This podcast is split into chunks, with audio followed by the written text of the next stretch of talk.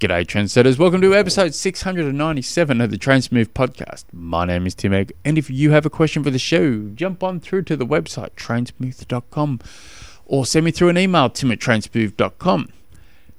Now, um, oh, also, ooh, I almost forgot. I posted a new blog on uh, trainsmooth.com where it's if you if for the people that have that know their lactate numbers um, for bike and running. You're trying to work out how you can turn that into race pace for Ironman and 70.3. Uh, jump on through trainsmooth.com and click on articles or blogs or whatever the menu is up there, and it'd be your first one from there. Uh, anyway. I was the other day. I was talking to a, a mate, and he's a bodybuilder, and right into it and we're having a chin, chit, bit of a chit chat, and we, which, mind you, bodybuilders, they are so on it.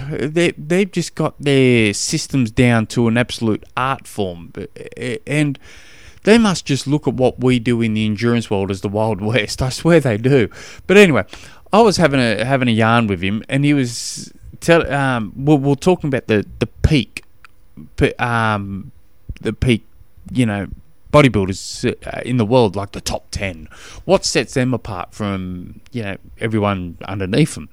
Uh, from, you know, the, to, from the, you know, top 20 all the way down to little, you know little old me who struggles to carry his swim bag into the pool every every week so uh, what he was talking about was the, what sets the top 10 in the world apart the the very best is the, the gross amount of tonnage they lift in a calendar year is higher than every other person pretty well on earth. And and I, ne- I thought to myself god i never thought of it like that. I just you i never thought about the gross tonnage you, you would lift in a year. I look i looked at you know i, I you think you know I'm going to hit this body part today's chest day, and, and you know if you if, if, when you're a teenager, every day is a chest day and bicep days, but it's um you know today's you know chest day, so you know we're going to spend 45 minutes to an hour just really hoe, hoeing into it, and then Tuesday's going to be you know whatever it is. Um, so that's kind of how I always thought, and you know, to, and you got to take away the word steroids out of that conversation. We're we're talking purely on lifting here, which we just assume everyone's on the juice. But um, the it, it got me thinking about wonder what we lift um, from a tonnage point of view uh, as, as triathletes.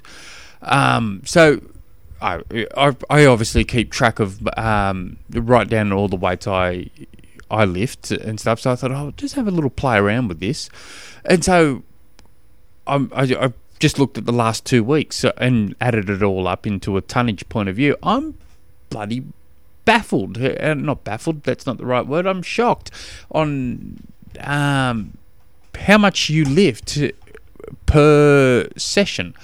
Because I'd, I'd log it down, you know, calf raises, straight legged calf raises, bent legged calf raises, you know, you know the squats and sumo squats, you know, split legs. It's uh, you start adding it all up, and and I'll give I'll give a good example, a, a quick basic round numbered example. So let's say I'm going to do bicep curls. I've picked up a big 10 kilo dumbbell, which bloody doesn't sound like much, but we're using nice round numbers. And I'm and I'm going to grab that 10, 10 kilo dumbbells and I'm just going to lift it 10 times, so 3 times 10. So for for so three times ten is um, three hundred. So you, are three hundred kilos. I've just lifted on the right hand on my right hand um, bicep. So I'm now I'm going to do my left hand, left bicep. So that's now another three hundred. That's six hundred kilos. Just doing biceps three times ten on ten kilos. It's adds up real, really, really quick. And so I was looking at the um, tonnage over the last um, two weeks I, on a very qu- quiet or an, a light day. The lightest day in the last two weeks for me has been four thousand, you know, a bit over four ton, four and a half tons. Sorry, yeah, but it was my quietest day, and my biggest lifting day was last week, last last Wednesday, and that was almost 15 and a half tons worth of lifting, and that was legs. And um, It, it, it, I, if because if you had asked me what how many tons do you reckon you would lift in a in a month, uh, yeah, oh probably a couple of tons a month maybe. I wasn't thinking anything like that. Fair dinkum. But anyway, it was it was interesting. It was it was a cool little um, cool little way to look at it. And so now I've got to track it for a little while because I like tracking crap. It, it, like I've got it all my stuff logged anyway, time, everything I lifted and stuff like that, and you know whether it was band work, what colour the band was, what did I do with it, you know crab walks and stuff like that, and, and um, it's yeah. So I, I haven't been able to quantify the band work with with with that because that'd be just me guessing. So that that's those weights um, is that I calculated was literally weights lifted. But anyway, um, today's question comes from Ted, who writes, uh, "Now that I am six months from my ke- now that I'm six months from my key seventy point three, I need to lose some weight and." clean and really clean up my diet. What is the best way I can shed some pounds while not compromising my training? I ideally would like to lose seven to eight kilos. So, um, depends who you talk to. It depends what types of the diet you want. Every, dieting's one of those things where it's almost like a religion. It's you know, oh, you carnivore diet, yeah, high fat, low carb diet. You need to be on a high carb diet. You need to be on the vegan diet. You need yeah, it's uh, bloody, it's all over the show. It, to me, I'm not married to any one um, type of diet. I just I'm whatever's going to keep you healthy. Um, you know. I, I know I know a couple of people that are vegans, and they don't look healthy. Um, so I question what they eat, the quality of food they eat. They, will tell me they're vegans, but um, I but you look at them and you think, eh, what's your what's your diet? Are you eating nothing but Oreo biscuits? It's um, you know, because I can eat nothing but Oreo biscuits and call myself a vegan. It's you know, it's that that sounds like a pretty cool gig, but uh, but anyway, um, so you're six months out from um, from your seventy point three. Depends. Does I don't know where you where you live or anything. So sometimes when you're talking about seven eight kilos, that's a lot, but not a lot. Um, that may just come off, come out without you needing to worry too much about dieting. You know, you don't really, may possibly don't need to be in a calorie deficient state. Um, you you might lose that through sheer volume. You know, if you're coming out of winter like I am, um, into warmer months, um, you, you you're probably going to naturally lose that weight through volume and you know warmer temperatures. Um, j- just going to generally shed off, as well as looking at the quality of your food, so what you what you're eating. So instead of um, waking up and having a big bowl of bloody I don't know, Froot Loops, you might want to have oatmeal, for instance. Um, just trying to find a little bit better quality here and there. Um, so what what what Alan Pittman would get all these athletes to do um, is actually write down for three days we did it for got me to do it for three days a few times. So we write down every single thing I ate, and then I'd have to send it to him, and he'd give notes. So um, it, whether it was good or bad, he wanted it written down, and um, and then you he would add or take away stuff, saying, "Well, you, you can add this here or take that away there." And what he would also do when it comes to time to lose it, you know, you you got to shed some weight here. Um, he would highly recommend. Um, what is it called? Um, he he'd get get the athletes to do ten days of no no sugar, no dairy, no wheat.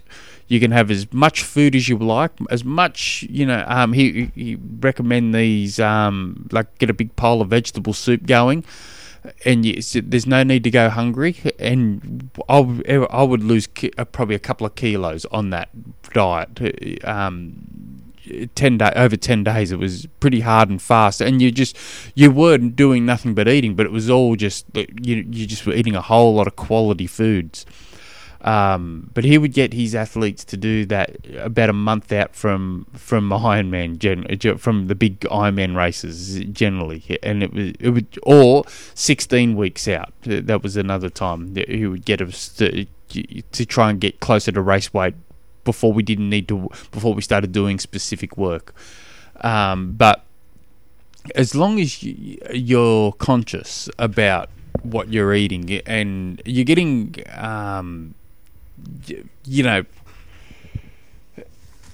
for, for for instance, you you really want to be getting that one, you know, at least one and a half grams of protein per kilo of body weight. Well, ideally, just over two two grams of protein per kilo of body weight. Um, in in an ideal world, especially when we're doing the amount of training we're doing, you also want to on the lower side if we're talking about carbs um, anywhere between three three grams of carbs per kilo of body weight per day. Um, on on the lower side for generally what we do actively, um, and probably on the upper side, you be wouldn't want to be going over seven ca- grams of carbs per kilo of body weight unless you've you know you're near on doing a grand tour every day. Um, and and then from from there you can you know if you're, you're talking about right I'm, i want to be on a calorie deficit you know be deficient a deficit sorry a calorie deficit. Um, choosing the right time to do that is pretty key. Doing it on a recovery day um, maybe okay but you're already probably going to be less and you're probably recovering anyway. So it depends what you're doing that day, what what depends what the training you've got that day and the training you got the next day and the day after. You you obviously don't want to compromise any of your training. So, for instance, if you've got a um, a long training day one day and then the next day is more of a recovery day, you could probably go a little bit um, you know, fuel your training properly, and then after it, you probably go on a bit of a deficit straight after that, because you know you'll be recovering over the the next day or so. Um, but you you also want to be careful with all this too. You don't want to be adding too many deficits in a row unless. Um, I I know I I used to do this a, a few times where I would just be eating like a you know just eating very little foods over a few days and keeping my training. I'd cut the intensity right out and just keep everything all easy uh, and within you know I'd start this calorie restricted diet on a Monday and by Friday I'm at race weight sort of thing. Um, not the best way of doing it no by far not not not very optimal at all. Um, but I would be as long as, long as you get your protein in, as long as you're getting your training in, and as long as you're keeping an eye on the quality of the food that you're eating. Um, and if you're going to eat crap, make it very close to a hard training session, but before or right after, if you're going to eat crap, and you know you're going to be eating it. Um, and then, and I always like the idea um, for for people that crave food constantly, and because they're out there, um, you know, people that are carbohydrate starved. The moment they wake up, they've got to eat, and and they've got to be having something in their mouth until they, you know, it's time to go to bed. Is brushing your teeth constantly. So it, for, I don't know what it is, but um, you go, man, I could bloody smash a chocolate bar, and you smash that chocolate bar. Man, I could smash another chocolate bar, and and the problem with that is it's hard to say no until the the packet's completely gone. So you go down, brush those teeth, and then you you've got that. You, you, it's almost like a an internal reset. Um. So, but anyway. I'm gibbering along. If you guys have any other questions, jump on through to the website, trainsmooth.com. Until next episode, hooroo.